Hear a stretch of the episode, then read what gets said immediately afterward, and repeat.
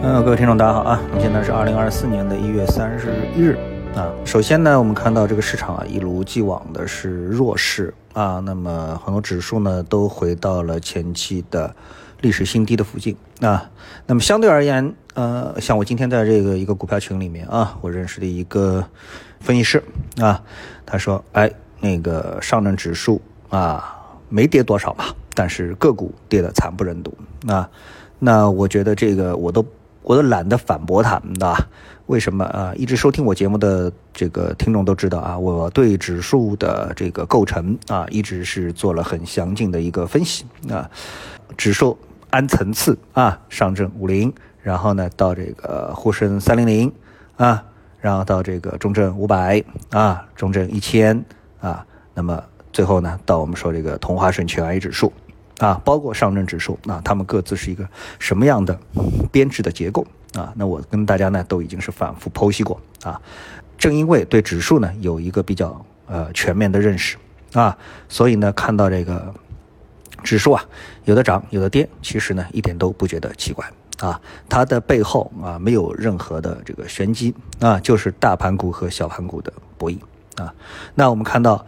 呃，在昨天的交易当中，上证指数啊，上证五零指数毫无疑问是跌的最早的啊，跌了百分之一点四五啊。然后呢，这个上证指数跌的就比较少一点了啊，跌了百分之一点八三。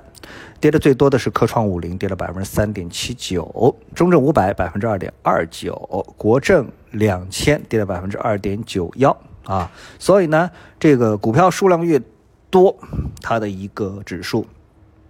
下跌的幅度就越大啊，那这个道理其实已经是非常的啊，这个明白了啊，就是什么呢？就是整个股市总体上啊，它的一个下跌的幅度要远远超过啊某些个股啊，这个大盘股啊，他们的一个上涨的一个效应啊，完完全全被抵消啊，所以你去看上证指数的两根线，黄白线啊。这个白线代表了权重，黄线代表了这个非加权的这个指数。那这个指数跌幅就是百分之三啊，而加权的这个指数呢，就是百分之一点八三，之间呢差了一点二个百分点啊。为什么差一点二个百分点呢？就是因为拉了大盘股。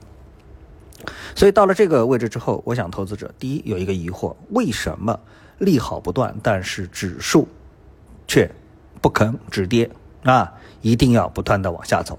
啊，我们看到上证指数又跑到了两这个九百点，两千九百点以下啊，跑到了两千八百五十七点。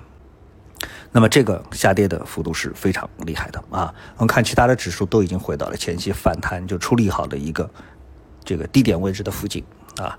好，那到这里的时候呢，那我们想投资者第一当然就是这个疑问：为什么啊还跌这么多利好，它就是下跌？啊，其实这个问题呢，我们之前也已经是说了很多遍了啊，只能是相对比较隐晦，但其实已经是说了非常直白了啊。那我觉得这里面最大的一个问题是什么？就是说大家看不到后面的韭菜在哪里啊，就是我们每次市场上涨，必须得看到后面有新的韭菜跟进啊，这个新的韭菜场外资金有一种。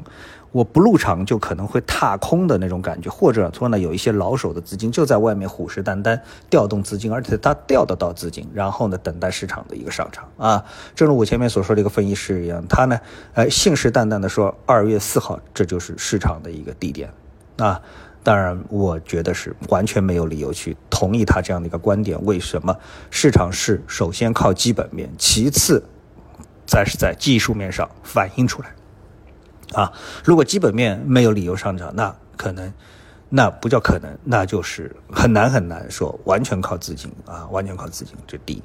那么第二点呢，我想跟大家说的就是关于救市的姿势啊，救市的一个姿势。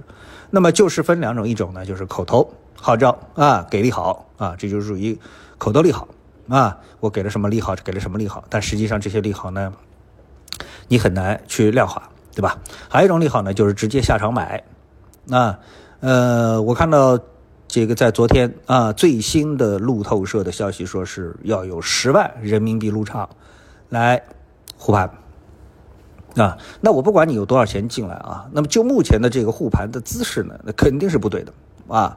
呃，对于一个和证券市场打交道多年的，不管是我啊，还是老韭菜啊、老股民，大家都知道，我们的市场大家都什么？喜欢小盘股，啊，不喜欢银庞布，不喜欢两桶油啊，不管你是不是两桶油，历史上对我做了多大的伤害，四十跌到十，对吧？现在又上涨了，但是呢，事实就是这些股票它具缺乏投机性，缺乏波动性，所以呢，它再好给我带来的预期的年化收益收益啊，可能也就是百分之五啊，所以呢，这个呢引不起散户投资者的这个兴趣。啊，散户投资人更希望是一年能够有百分之二三十、四五十的这种回报，这种波动性的股票啊。所以在这种情况下面呢，就形成了大盘股跟小盘股的对资金的争夺啊。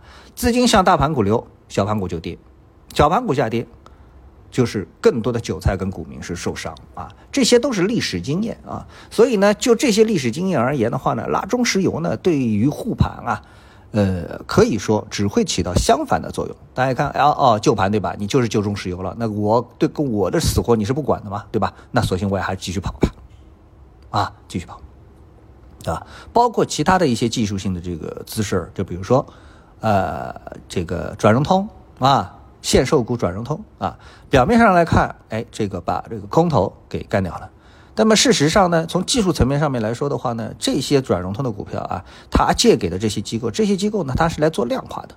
做量化的时候呢，它就是多空啊，要有个对冲。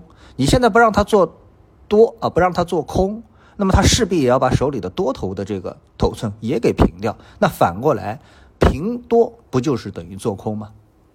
啊，那做量化的人，他为了进行一个统计套利，他是多空筹码同时握在手里的啊。但是由于这个市场上空头筹码很难拿到啊，很难拿到，那么券很难借，对吧？所以呢，就动起了转融通这个券的那个脑筋。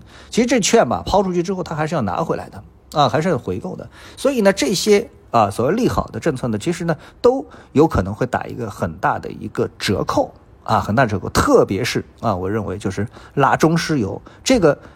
几十年的历史啊，我们股票上来说这个十几年啊，从二零一五年救市，包括这之前的救市，每一次救市想起来就是拉中石油，这个就是什么向管理层交差啊，就是基金经理啊，或者是国国国家队的操盘手啊，这个向领导交差啊，就是一种向领导交差的一个姿势，他不是真的想啊，这个通过自己的智慧啊，或者是聪明啊，去把这个市场给救起来，哎，不是啊，因为有可能他自己心里觉得就是怎么都没法救。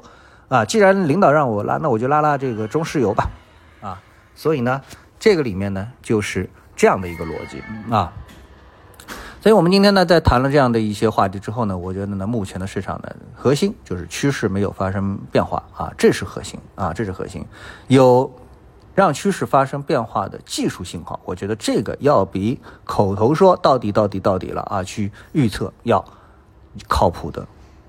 啊，因为毕竟指数涨起来就是涨起来，这个不需要你告诉我啊，谁都看得懂啊，它真是涨起来了，对吧？啊，这大家都看得懂啊，不需要你来告诉我，哎，这是涨，你看不懂吗？这是涨哎，对吧？这个我不需要你来告诉我啊。好，今天呢就跟大家聊一聊这样的一些话题啊，谢谢各位，我们下次节目时间再见。